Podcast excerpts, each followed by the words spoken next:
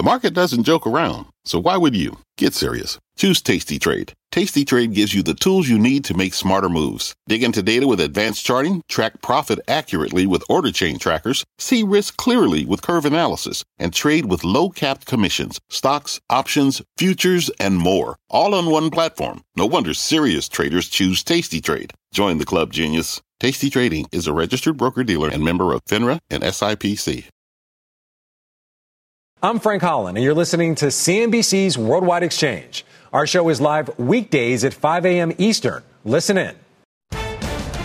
It is 5 a.m. here at CNBC Global Headquarters, and here is your 5 at 5. We begin with going for three. Stock futures under pressure yet again as Wall Street comes to grips with the Fed's outlook of higher for longer. Also, activist alert Disney taking issue with Nelson Peltz and his slate of board nominations as the Trian proxy battle escalates yet again. And a rough day for aerospace after another bad day for Boeing, and even worse day for Spirit Airlines. Plus, troubling signs out of China as its economy does something for the first time in more than two decades. We are live in Beijing. Also, energy's wall of worry, it only grows as the U.S. continues strikes against Houthi rebels as Iran now denies any involvement with those attacks. It is Wednesday, January 17th, 2024. You are watching Worldwide Exchange right here on CNBC. Good morning and welcome to Worldwide Exchange. I am Frank Holland. Let's get you ready to start your day. As always, we kick off the hour with a check on U.S. stock futures with the Dow coming off back to back losing sessions and the NASDAQ seeing its first down day in six. You can see right here, red across the board. The Dow looks like it would open about 140 points lower. The Nasdaq down more than a half a percent. The S&P down just about a half a percent. But the big story for the Dow that remains Boeing under a bit of pressure again today after another 8% slide yesterday that accounted for nearly half of the Dow Industrials 231 point slide. This after the company named a new independent advisor to its board to help improve its quality controls. You see shares of Boeing for the week down more than 12%.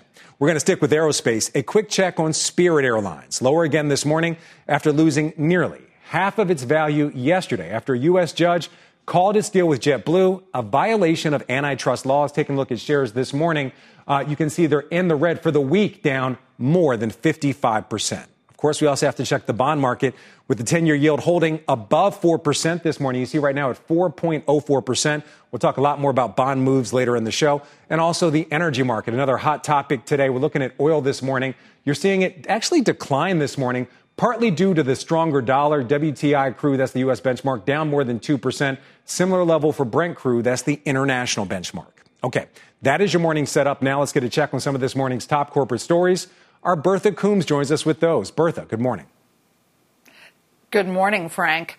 Disney is rejecting Nelson Peltz's latest effort to capture board seats at the media giant, saying the activist investor lacks new ideas and its former executive, referring to ex-chief uh, Jay Rasulo, whom Peltz also nominated to the board, has been away from the industry too long.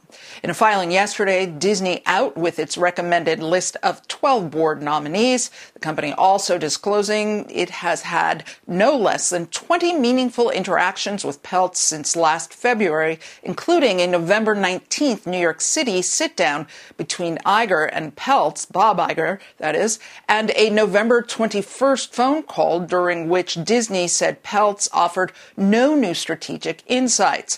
As for CEO Bob Iger, he his he compens- his compensation came out in just under 32 million dollars last year. That's down from nearly 46 million dollars in 2021. BP, meantime, is appointing interim CEO Murray Auchincloss as its permanent chief executive four months after his predecessor Bernard Looney resigned in scandal, admitting that he failed to disclose past relationships with colleagues. The decision marks the end uh, to a period of uncertainty for the London oil giant that's seen its shares fall more than 16% over the past three months and a temporary spending bill aimed at preventing a partial U.S. government shutdown set for Saturday passage. Its first procedural test in the Senate when the chamber voted a, a six to sorry, I, am having trouble reading that number, 68 to 13 to advance the measure. Many lawmakers were absent due to weather. Clearing that key hurdle keeps the legislation on track to be approved in time to meet the shutdown deadline and keep the government funded through at least March 1st. March 1st, Frank. Yeah, I guess we do this a little bit at a time. You know what? You're going to get by with a little help from your friends, Bertha. We're going to see you later in the show. Thank you very much, and we are watching for that deadline. All right, switching gears, looking at Wall Street now. Investors bracing for a fresh round of Fed speak today. Fed Governor Michelle Bowman and New York Fed President John Williams both set to offer the latest insight into the policy path forward. Those comments coming on the back of those by Fed Governor Christopher Waller, saying, while the central bank will likely cut rates this year, a shift in monetary policy doesn't have to be, quote, in his words, rushed. For much more on this, let's bring in Gina Sanchez, Chantico Global CEO and a CNBC contributor as well as Mark Avallone, Potomac Wealth Advisors president. Great to have you both here. Good morning. Gina, I'm going to start with you. Uh, Waller also added in his comments the data is as good as it gets, but again, he said the rate should be lowered methodically and carefully. So give me a sense. How did you read this? Was this dovish or was this simply the data dependent Fed that we keep hearing about? You know, this is the data dependent Fed we keep hearing about. And, and here's the thing is the Fed funds futures have priced in six rate cuts for this year alone. I doubt that the Fed is going to get three in this year, and that's a big difference in terms of where rates end up at the, at the end of the year. And the equity markets are priced for all six of those rate cuts. In fact, to some degree, they need them to justify um, where their multiples are right now. And quite frankly, the bond market needs those as well. Otherwise, you're going to feel some bond pain at the long end um, as that inverted yield curve sort of works itself out this year. So every single market right now is poised for a lot of Fed cuts that I don't think are going to happen as quickly as they're priced in. So you don't think a lot of Fed cuts are happening? Just give me a sense. The market's still pricing in six. Where are you at, Gina? So I'm probably at two to three. Oh, okay. A bit of a contrarian there. Uh, Mark, I'm going to come over to you. Same question as I asked Gina. Um, the comments from Waller, were they dovish? Is this the dovish talk that everybody's been waiting for? Or was it simply just more maintaining the data dependent uh, Fed that we keep hearing about, whether it's Jerome Powell or other Fed speakers? Well, we, have always said two to three rate hikes in 2024, and there were reasons for that. The, the job market is just way too strong. Wage growth remains it's very it's very reasonable there in the three to four percent wage hike range that a Fed then doesn't cut. When you have unemployment below four and wages close to four percent on the increase, you're not going to get a Fed that's going to reignite inflation. And we've said a Fed that was wrong on the other side of this uh, movement that they weren't going to try to scramble and look like they had lost control of the battle. They want to bury inflation. Inflation is not close to their 2% target. And I think it's a continuation of what the Fed was saying all along, except we had a little pillow talk late in the fourth quarter that investors jumped on and thought it was a massive change. It was just a bit of a hint that they realized inflation was coming down, but not beaten. And I think that's where the misconception was. I think we have to look forward to a stronger economy in 2024, not okay. robust, but just a bit too strong for the Fed to get dovish. All right, Mark Avallone calling it pillow talk, all the market exuberance. Gene, I want to come back over to you. You're watching the spread on the two year and the 10 year. It's actually the narrowest that we've seen since October of last year. What does that signal to you? What do you think that means about the market going forward, at least until we get the next PCE? So, look, I think we have to see where we land in terms of this slowdown. You know, I think there are now very, very few economists holding on to, you know, recession talk. Now we're, we're just looking at maybe 1.2% growth next year, which is still a slowdown from this year, by the way. And so, you know, we are still, uh, you know, slated to slow down. And these higher interest rates are still working their way through through the economy. They haven't really hit the high yield market. They haven't hit, you know, there's still a lot of segments of the market. They haven't really even hit kind of the credit card balances um, that we still see consumer spending on credit cards. Now that's starting to slow, and at some point that's going to bite as well. So all of those slowdowns will have to happen. Um, but I don't think it's going to okay. slow enough for the, the, the 10 year to sort of stay where it is. We have to get back to normal. Yeah, a lot of people watching that spread between the two year and the 10 years is something we'll continue to watch. Mark, before we go, I want to come back to you. I actually want to come full circle. You're calling some of the talk about the Fed cuts as some pillow talk, but at the same time, Waller said inflation is on target. He also called the jobs number that was stronger than expected noise. You're watching earnings season very closely. How does the 2% rise in the dollar, the volatility in the oil market, how does this all factor in with what you're saying is the data dependent Fed? Well, I agree with a lot of what Gina said, and that the Fed lags haven't really taken effect. I think that earnings going forward are going to be the key. Have our companies going to be able to continue to live up to this market expectation of double-digit earnings growth? I think that's going to be the bottom line. It's been the Fed and it's been earnings, and that's what the market's going to look for. And we think that earnings ex- estimates are a bit high and when that happens, we're going to see the multiple, especially in the very highly valued stocks. We think we're going to okay. see the pain there. And that's why we think investors should be broadening out exposure to look for a muddled growth okay. 2024. And I think that that's where we're going to see the, the real shakeout uh, looking forward. All right, Gina Sanchez, Mark Avallone both believe we're seeing two to three cuts this year. Uh, a little bit different from consensus. Great to see you both. Thank you very much. All right, we got a lot more to come here on Worldwide Exchange, including the one word that investors have to know today. But first, new troubling signs out of China and its latest economic outlook doing nothing to reassure already burned investors in those regions. Plus, a CNBC exclusive with Iran's foreign minister. He says his country has no association with the Houthi rebels. Reaction to that in just a moment. And then later here on Worldwide Exchange, much more on the Fed's outlook for 2024 and the volatility including central bank commentary, former Fed Vice Chair Roger Ferguson. He's here on WEX. We have a very busy hour still ahead when Worldwide Exchange returns. Stay with us.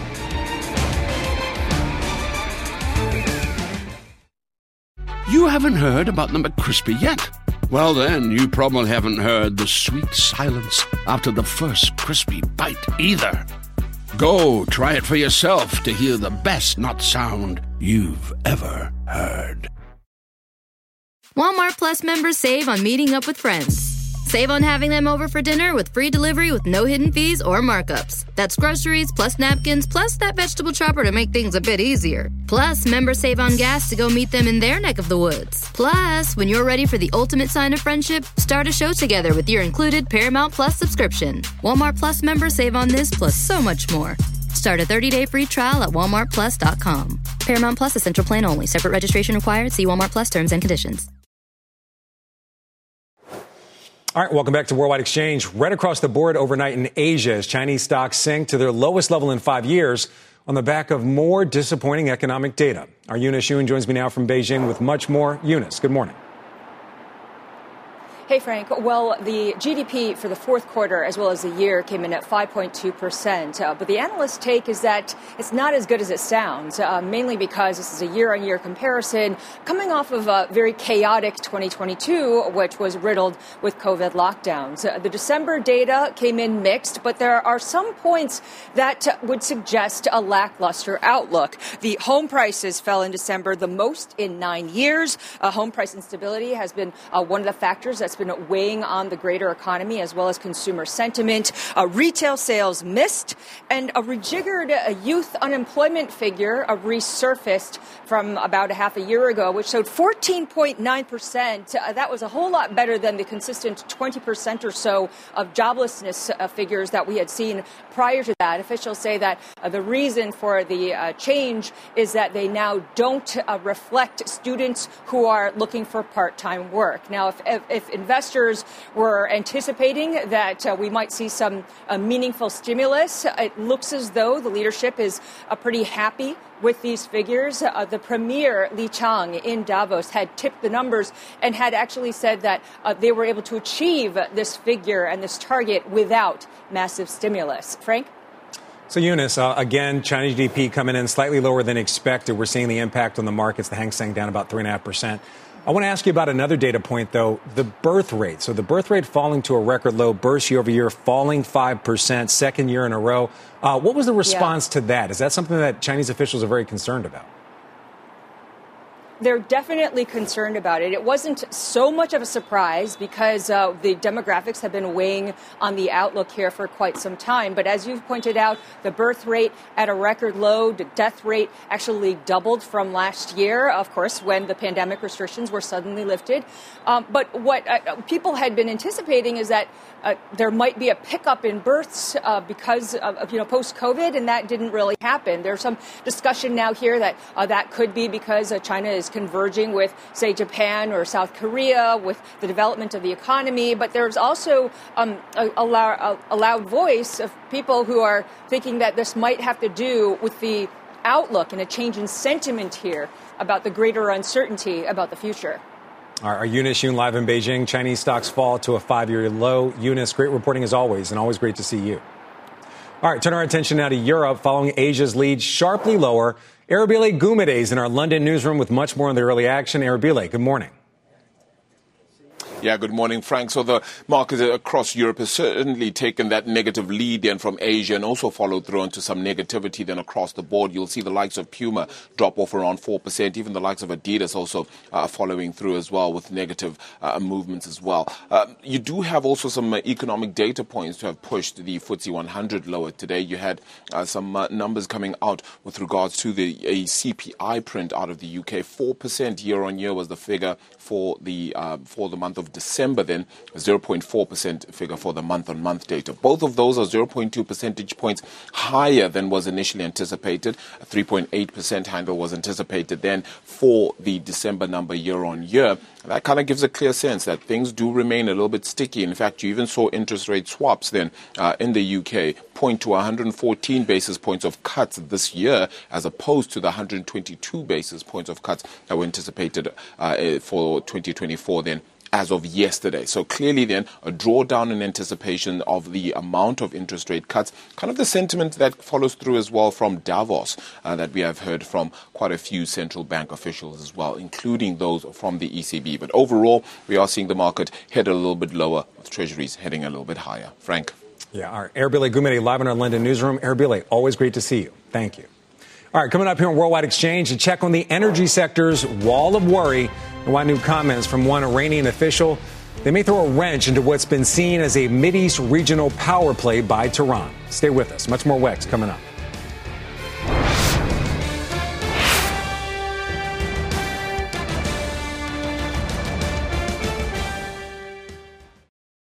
You haven't heard about the McCrispy yet? Well, then, you probably haven't heard the sweet silence after the first crispy bite either. Go try it for yourself to hear the best not sound you've ever heard. All right, welcome back to Worldwide Exchange. We're now turning to the energy complex and the price of natural gas coming off a more than 12% drop yesterday its worst day since March on forecast that demand will sink later this month when temperatures are expected to turn warmer than normal. Still, prices are hovering at their highest level going back to three months on what seems like an entire wall of worry for natural gas and just the entire energy sector. Those worries include that cold Arctic air impacting much of the continental U.S., leading to power outages and hitting just about everything from football games to air travel. Yesterday, more than 3,600 flights were canceled, according to FlightAware, with nearly half of all flights out of Reagan National, LaGuardia, Chicago O'Hare, and Boston Logan delayed. Today, we are already approaching 2,000 cancellations. Then, of course, there's the Red Sea and those ongoing Houthi rebel attacks. This week, liquefied natural gas suppliers, including Russia and Qatar, they're just starting to avoid the region entirely, joining some of their crude oil shipping peers. The crisis is something that Chevron CEO Michael Wirth, he weighed in on from Davos yesterday. Ships that go through the Arabian Gulf and the Red Sea regularly. Uh, last year, we had two ships um, attacked by the Iranian Navy. We had one ship was boarded off helicopters by commandos, and the ship was actually hijacked and taken into an Iranian port where we coordinate uh, every vessel movement uh, with uh, you know, U.S. and other uh, you know, military uh, authorities that uh, are in the region. But it's a very serious uh, situation. It seems to be getting worse. All right, joining me now is Amrita Sen, founding partner and chief oil analyst at Energy Aspects. Amrita, good morning. It is really great to have you here this morning. Morning. So, looking at oil prices this morning, they're in the red, but that's off of a stronger dollar. I want to talk to you about These Houthi rebel attacks, the disruption in the Red Sea, what appears to be an escalation. How should investors view all of this? I mean, it's a great point that you know investors have been brushing aside um, what has been going on in uh, in the Red Sea, and I do feel like there are lots of excuses being given as to there's refinery maintenance coming on, so seasonally crude demand will be lower, or the fact that OPEC has a lot of spare capacity, so if there were to be an outage, they could bring back oil quite quickly. All of those factors are uh, correct, but I think the one thing we shouldn't forget is that imagine just a few years ago if we were talking about Houthi attacks in the Red Sea, I don't think anybody would say Brent would be sub $80. I think we'd talk about well over $100. So there is still a lack of confidence in uh, trading this market and coming back to this market. Where you are seeing a lot of movement is actually in the physical market. Crude differentials in the physical uh, market, and you can see that in the prices, have been going up quite substantially.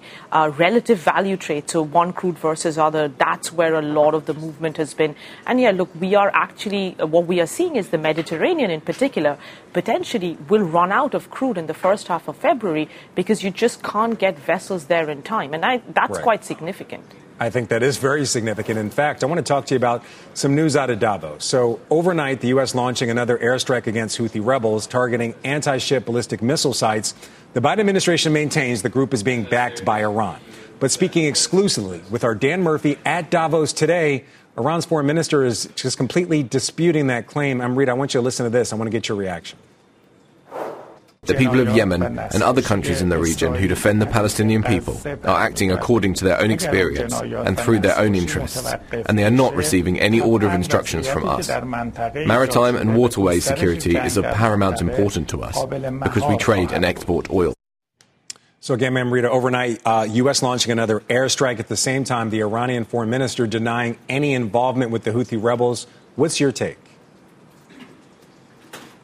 Look, it almost doesn't matter where, where, where, the involvement is or from whom, right? The reality is that right now, on both sides, ships have just stalled, um, and no company is really willing to take the risk of uh, crossing the Red Sea. And I think that's where we, by the way, we do expect um, US and UK attacks to continue, but we also don't think that's going to deter the Houthis from stopping the attacks. And I think that's exactly why uh, companies are either diverting ships via the Cape of Good Hope, that adds about 15 to 20 days uh, to come to Europe, or okay. they just, they've just stalled, just hoping that there is a resolution. So you're speaking to some of the supply chain challenges due to these attacks. Um, Amin Nasser, the CEO of Saudi Aramco, also spoke at Davos this morning on the Red Sea crisis. He says in the short term, tanker availability shouldn't be a problem, but it could turn into a big problem long term. Your reaction to those comments? Yes. Absolutely agree. And I think this is one of the things, like in the short term, people do have some storage. They can always draw that down. But if you think about it, we've already blocked up Russian oil rather than going to Europe, which was two to three day voyage time. It's going all the way to Asia now. India is about 30 days or even further. So you're tying up vessels for longer. At the same time, now what you're doing is from the Middle East, you're again going to take 15, 20 days, so much longer routes taken by vessels, which suddenly means there's a right. shortage of ships available because they're tied up for longer. Yeah, tied up for longer. And I just want to add one more. I'm not going to ask you to respond, but the Maersk CEO in Davos saying he believes the Red Sea disruption will last several more months. I think the last question we have to ask you before we let you go where do you see oil heading? You mentioned it's sub $80. I think a lot of people would have been surprised several years ago after Houthi attacks that it's sub 80. In 2024, where do you see oil going?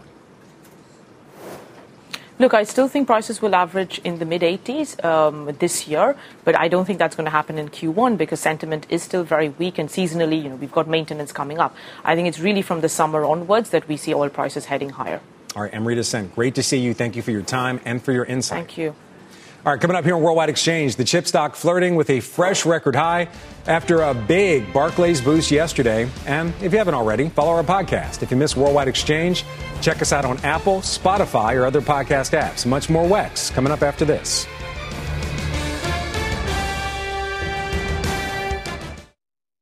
It is right around 5:30 a.m. in the New York City area, and there's a lot more ahead here on Worldwide Exchange. Here is what's still on deck. Stocks set to continue their pullback, with the Nasdaq snapping a six-day win streak. The growing signals within the markets that the bulls may be stepping off to the sidelines. Top of mind for investors, the Fed and its rate cut prospects today. More cold water being thrown on hopes for near-term action. Former Fed Vice Chair Roger Ferguson, he's here, standing by to break down the disconnect between the markets and the Fed. Also, Warren Buffett's Berkshire Hathaway making it official, adding full control of one of the largest travel center operators to the portfolio. It is Wednesday, January 17, 2024. You are watching Worldwide Exchange right here on CNBC. Welcome back to Worldwide Exchange. I am Frank Holland. Let's get you ready to start your day. As always, we pick up the half an hour with a check on U.S. stock futures following yesterday's pullback on fresh Fed commentary. More on that in just a moment. But first, you can see futures in the red across the board. Looks like the Dow would open up 150 points lower, hitting its lows of the morning. We're also checking the bond market right now. Take a look at the yield on the 10 year right now, jumping yesterday to its highest level since mid December, pushing stocks lower. The move coming as another top Fed official pushes back against expectations. There may be as many as six rate cuts this year. Fed Governor Christopher Waller saying he's confident inflation is on a path to that 2% target, but he says there's no need to rush policy. Waller adding he sees no reason to cut rates as rapidly as in the past. Waller, the first of roughly half a dozen Fed members speaking this week. Let's talk much more about this with Roger Ferguson, former Fed vice chairman, past president and CEO of TIAA, as well as a CNBC contributor. Raj, I'm going to call you friend of the show as well. Good morning. Thank you for being here. Good morning. Nice to be with you. So I just want to get your take on the comments from Waller. Did you believe it was dovish? Uh, what's your outlook when it comes to cuts for this year? Do you believe six is still possible? First, I would say Waller's comments were straight down the middle, and I think you'll hear more of them. Um, I would not call them dovish. I think I'd call them a reflection of where he is um, in this whole process. In terms of the number of cuts this year, I think more likely two to three, you know, consistent with what they last said in their so called dot plots. I think the market is uh, disconnected from current Fed thinking. You know, you're the third person today to say they believe it's going to be two or three. Give me a sense. Why is the market so disconnected from what the Fed is signaling and telling us all? And do you believe, is there a possibility that there could be no rate cuts this year at all? I think it's unlikely to be no rate cuts this year um, because inflation does seem to be on a downward trend, um, and it's possible that things could weaken further. Uh, and so I think even with a normal uh, Fed policy move, they don't want uh, uh real rates to get into uh, more restrictive territory. So as inflation comes down, rates I think do have to come down somewhat with them. Um, why is there the disconnect? Uh, I think Fed officials are focused on what they think of as risk management. They want to avoid the big mistakes they've made in the past, which have primarily been, you know, sort of stop start, you know, fighting inflation, taking your foot off the brake. Uh, inflation picks up again, and there they are having to speed up. So I think their natural inclination is to move more slowly. Markets, I think, are listening to the Fed to some degree, but saying, well, you know, in the last you know, year and a half, the Fed has often been wrong about what actually was going to happen. Um, and so, you know, why should markets put a great deal of weight on what they say? Let's right. watch and see what actually, you know, unfolds. And so I think, you know, you have uh, two different forces at work here at the Fed being focused on history and avoiding some mistakes, and the market, yeah, I, I, think, being focused on their expectations. You know, Waller alluded that, to that in his comments, avoiding some mistakes from the past. Um, I want to get back to the odds of a rate cut. So the markets are trimming those odds uh, that we're going to see a cut at the March meeting from a 61% chance of a quarter point move.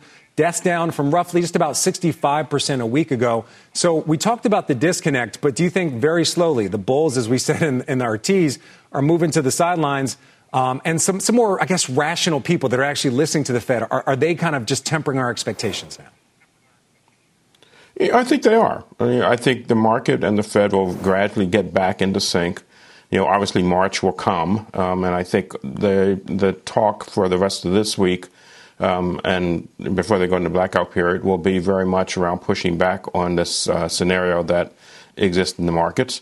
At the end of the day, you know, the data will prove it. Uh, but I would okay. say yes. I would expect the expectations of March will start to recede from the market. One other thing that Waller commented on is that he anticipates the Fed slowing its pace of quantitative easing. Uh, currently, the central bank letting about 95 billion roll off its balance sheet every month. Your take on those comments? I think he's reflecting um, the consensus of the view that, that this so-called quantitative tightening will continue. It was interesting to hear Lori Logan, who is perhaps the, the uh, most experienced voice in this, the other day, maybe express some need to slow that down. So I think that is actually more of a debate at the table right now uh, than the pace of, of cuts. It's really the pace of the so-called quantitative tightening and allowing the uh, balance sheet to to, uh, to shrink. All right, Roger Ferguson says two to three cuts likely for 2024. Roger, great to see you. Thank you as always. All right, time now for a check Thank of you. some of this morning's top corporate stories. Our Bertha Coombs has those. Bertha, good morning. Hey, good morning, Frank. Warren Buffett's Berkshire Hathaway officially taking full ownership of Pilot Travel Centers. Berkshire buying the remaining 20% stake in the North American truck stop operator from the Haslam family, which owns the Cleveland Browns. Terms of the sale were not disclosed. The deal comes just over a week after the two sides settled a billion dollar lawsuit over an accounting method that the family complained would artificially depress the sale price of its stake in Pilot.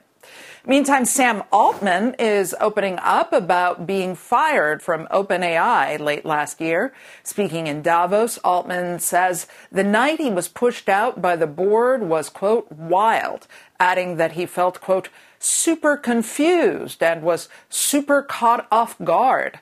The OpenAI founder and CEO says it wasn't until some board members called him the following day that he even weighed the idea of returning to the company. Speaking of AI, Amazon is looking to further tap into the red hot technology to help its customers. The company is rolling out a generative AI tool that can answer shoppers' questions about a product.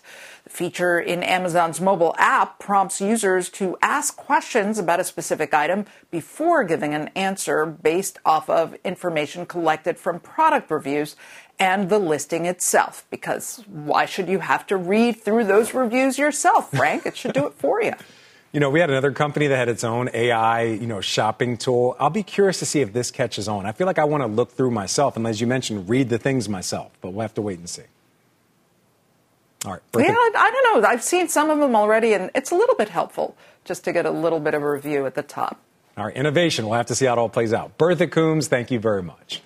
All right, turn our attention now to D.C. The Supreme Court is set to hear arguments today on a pair of cases that are testing the powers and the scope of federal government uh, regulations and those powers. Our Eamon Javers joins us now with just how big of an impact these cases could have. Eamon, good morning. Yeah, good morning, Frank. This is a battle that conservative legal activists have been spoiling for over decades. At stake here is something called the Chevron Doctrine, which is a Supreme Court precedent from back in 1984 that says, in essence, that courts should defer to federal agencies when they're interpreting the gray areas of laws passed by Congress. Now, over the past several decades, that has amounted to a grant of enormous power to federal agencies of all kinds as they put in place the specific technical requirements that Congress is usually silent on. But now that very precedent is under attack in two cases that are going to be argued today Relentless Inc. versus the Department uh, of Commerce and Loper Bright Enterprises versus Raimondo. Now, in Loper, the central debate there is between fishermen and their federal regulator, the agency, the National Marine Fisheries Service, uh, required vessels to carry fishing monitors aboard, uh, collecting details of how much fishing is done. But the government required the industry to pay for the cost of those monitors, which the fishermen and their lawyers say was just unfair. Now the lawyers are asking the court to overturn the Chevron decision, which could have sweeping implications for thousands of other federal regulations. With a 6 3 conservative majority on the court, observers expect the government to have a difficult time maintaining Chevron, and that could open up a huge window for businesses to push back on federal regulations of all kinds, Frank. But first, we have to see what the court does here uh, later on today. We'll be monitoring all that and bring it to you throughout the day, Frank. Yeah, really interesting case here. So, as you mentioned, uh, what's that question here is what you call the Chevron document. Uh, that's where courts give deference to federal uh, agencies and their regulations. So, if this gets rolled back, what comes next? Well, that's a big question. We haven't seen a world like that since 1984, so it's unclear. Uh, but it, it would appear that at first, uh, one of the things that could happen uh, is that you could have the regulatory agencies simply stop issuing regulations in the gaps between congressional lawmaking uh, and waiting for Congress to write much more detailed laws up on Capitol Hill Whether Congress is capable of that and writing the technical specs for things is, is an open question. And then, of course, the open question is how many existing regulations could be targeted by industry groups and saying, look, that was overreach on the part of the regulatory agency. We want that one rolled back with this new Supreme Court precedent. They might have real legal ammunition to go and do that. So it could be a field day on regulations uh, for the lawyers. We'll have to see. All right, our Eamon Javers with the latest on the Supreme Court. Eamon, thank you very much. Always great to see you. Great reporting. You bet. All right, coming up here on Worldwide Exchange, more turbulence set for shares of Spirit Airlines after a federal judge delivers a major blow to its JetBlue merger hopes. But first, we have some of your top trending stories. Getting a $1 hot dog or a 5 buck rotisserie chicken becoming just a bit more difficult. Costco cracking down on membership verification, requiring shoppers to scan their cards instead of just flashing them to employees and show their photo IDs at both self checkout and at the regular checkout lanes. Big crackdown there. An Irish whiskey gift set breaking the record for the most expensive whiskey sold at auction. The bottle, which is only one of seven in the entire world, selling for $2.8 million and breaking the previous record of 2.7 million. It also comes with a decanter, wristwatch, and customized jewelry. You get a whole set. And who would have thought? A No Doubt reunion was on 2024's bingo card. The band set to perform for the first time in almost a decade at Coachella this year. Other confirmed headliners include Lana Del Rey, Tyler the Creator, and Doja Cat.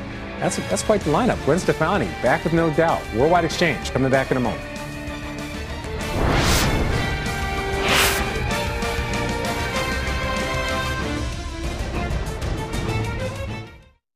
Welcome back to Worldwide Exchange. Time now for your morning call sheet. We start with UBS downgrading Ford's rating to neutral. It says it sees the automaker's stock as more fairly valued and sees limited upside to estimates for this year and next year than before. Take a look at shares of Ford right now, down more than 2%. JP Morgan downgrading its rating on Morgan Stanley to neutral and lowering its price target to 87 bucks a share. JPM says it sees limited catalysts for its fellow big bank, at least in the near term. Those shares down more than 1%. And DA Davidson downgrading its rating and price target on Cathie Wood favorite Teladoc Health, moving it to neutral and $22 a share. It cites the stalling of growth in Teladoc's two core business drivers as it manages the platform built from large, large acquisitions. Shares of Teladoc down almost 2.5%. All right, time now for your global briefing. In Yemen, the U.S. launching new strikes against Houthi controlled anti ship missiles for a third time. This in response to fresh attacks from Houthi rebels on a Greek owned cargo vessel yesterday and a U.S. owned commercial ship on Monday. National Security Council spokesperson John Kirby says the U.S. is not looking for a war, but that the Houthis have a choice to make. Also on CNBC this morning, Iran's foreign minister denying any association between Tehran and the Houthis, adding, quote, Maritime security is of paramount importance to us because we export oil. That's the end of that quote. UK inflation unexpectedly rising to 4% in December from 3.9% in November. Now, this marks the first monthly uptick in inflation since last February. Higher alcohol and tobacco prices, the drivers for that increase.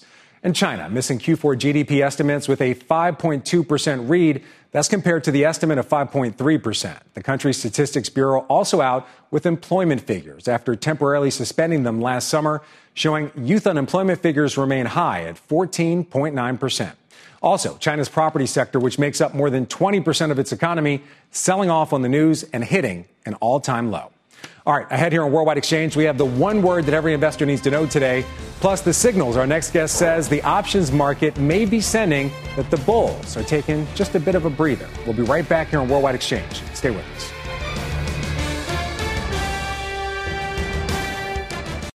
All right, welcome back to Worldwide Exchange. Time now for your WEX wrap up. We start with shares of Spirit Airlines set to extend yesterday's massive sell off that saw the stock close down more than 47 percent.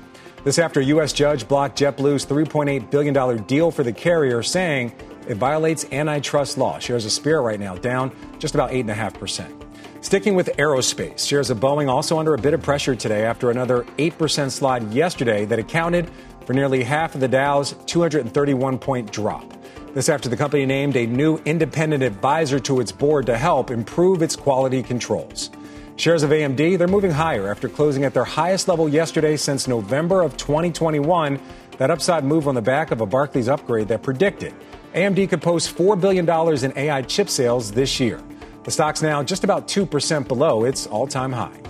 Disney rejecting Nelson Peltz's latest bid for board seats, saying the activist investor lacks new ideas and has had less than 20 meaningful interactions with him since last February. Shares of Disney right now down just about a half a percent. BP appointing its interim CEO as the permanent chief executive after his predecessor resigned due to past relationships with colleagues. The decision marking the end to a period of uncertainty for BP, whose shares are down more than 16% over the last three months. Those shares down now just 1%.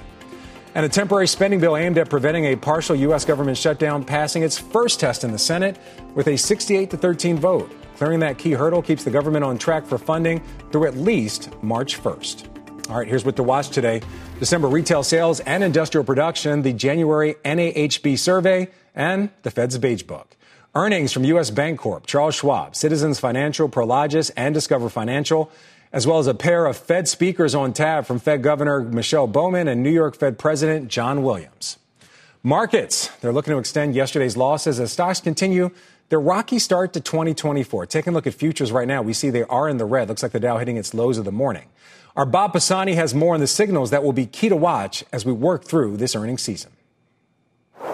Fourth quarter earnings season is kicking off with a mix of good and bad news. The bad news, earnings estimates for the S&P 500 in the fourth quarter have dropped considerably from 11% expected on October 1st to only 4.4% today, led by big declines in healthcare, industrials, and banks. Well, there's only a handful of companies that have reported so far, but most are beating on earnings estimates. They usually do, but a lot of companies are reporting revenues lower than expected, including Nike and FedEx and General Mills, CarMax, Conagra, Constellation Brands. Because of this, analysts have started lowering first quarter estimates for many of these companies. Guidance has also been off to a disappointing start. We saw Delta cutting guidance. So did Microchip Technology. Samsung Electronics reported lower operating profit due to subdued consumer demand. So there's a lot riding on these earnings in 2024. For the S&P to start increasing in 2024, earnings have to expand. 2023 earnings are expected to be up a paltry 2.9%. That's not much. The S&P was up 20% last year on a price basis. You can't keep having prices go up if the earnings don't go up as well. That doesn't work long term. Current expectations are for an earnings gain of 11% in 2024, led by what else? Technology. So far, Wall Street doesn't seem very worried about any of this, but it's early. That 11% estimate is only slightly lower than the 12% estimate for October 1st for the entire year. The biggest risk to higher earnings is lower revenue growth. Without higher revenues, companies are going to be forced to cut the cost to get to a growing bottom line. So watch for this double whammy of deteriorating pricing pressure and lower demand. Some companies are probably going to bet that, oh, we'll have lower prices and that'll stimulate the sales volumes. But for a lot of these companies, weaker demand and lower sales prices are going to be a serious problem. Back to you, Frank. All right, thanks to our Bob Pisani right there. Joining me now is Amy Wu Silverman, head of derivative strategy at RBC Capital Markets. Amy, good morning. Always great to see you. Good morning, Frank. All right, so Bob gave us a lot to digest there, but just in general, I want to get your take on earnings season so far and how you see it impacting the markets. We do have to keep in mind some of the, the uh, decline in the futures right now is due to some pressure from Boeing and also uh, the JetBlue deal being blocked. Yeah, the great thing about earnings season, Frank, is there's always earnings dispersion. So, meaning there's a lot of idiosyncratic information coming out. You mentioned two of them. But seasonally, when we look at volatility around this time, the first thing we note is January is not a great time. Uh, volatility tends to really spike up, and seasonally, it's a drawdown time in the market. And the second part of that is the first few weeks of earnings are really important for volatility because you're getting all the new information. So it's actually a good time to own volatility. Right. And obviously, given the environment, it's also a good time to consider hedging. Yeah, you're mentioning volatility and the environment. Something we've been talking about all morning long is what's going on in the Red Sea. I know that's on your mind as well. So with that in mind, what's your WEX word of the day? My WEX word of the day is escalation. I managed to keep it to one word this time. But look, you know, you think about the geopolitical risks that are across the globe right now. We, we just had Taiwan elections. We have Middle East tensions rising. Uh, we have U.S. elections coming in the United States. And the one thing I'll say is the options market tail hedging is incredibly inexpensive. It's been this case for the past few months. And from my perspective, it's the cost of your insurance is really attractive. You know, not necessarily it doesn't mean that your house will go and get set on fire, but it just means that fire insurance is really cheap. Right. So RBC making a call, uh, your colleague Helima Croft, uh, that there's a 40 to 50 percent chance that the war escalates or the tensions and conflict escalates with Iran. And that's leading you to make a call when it comes to the energy market. Walk us through what the options market is saying and why you think right now there might be upside for energy. Yeah, it, it's such a great point from Helima. And, you know, I'll just say Helima was one of the first people who was quite early on calling Russia Ukraine when I, if you recall, folks didn't think it was going to happen. You know, she called that probability as well. What we're looking at is energy call spreads. So when you look at the related ETFs, OIH, XOP, uh, even XLE, these ETFs that are proxies for the energy market, we think that upside using call spreads is relatively attractive. It gives you a high payout and it plays this tail hedge risk that's coming from the Middle East. All right, something else you're looking at. Speaking of, you're just kind of on topic with us today. Um, some things that are going on in China. Um, you're looking at Chinese equities right now, specifically. Uh, FXI, that ETF, what's the options market telling you when it comes to sentiment about Chinese equities and equities that have exposure to China?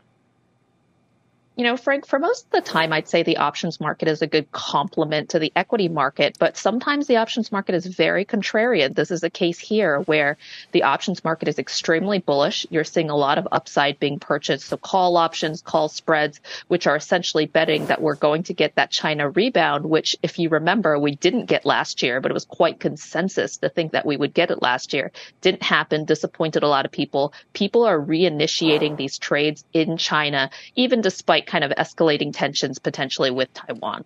All right, Amy Silverman. One other thing, we got to get to this one really quickly. Um, you're also looking at the small caps. So the small caps have been outperforming the broader market over the last three months. Um, a lot of people are looking at the broadening of the market. Very quick, what are the options market? What's it telling us?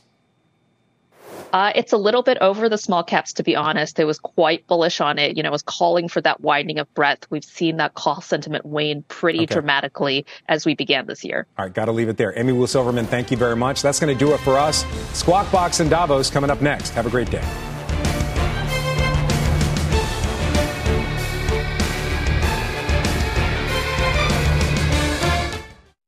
You've been listening to CNBC's Worldwide Exchange. You can always catch us live weekdays at 5 a.m. Eastern. You haven't heard about the McCrispy yet? Well, then, you probably haven't heard the sweet silence after the first crispy bite either. Go try it for yourself to hear the best not sound you've ever heard.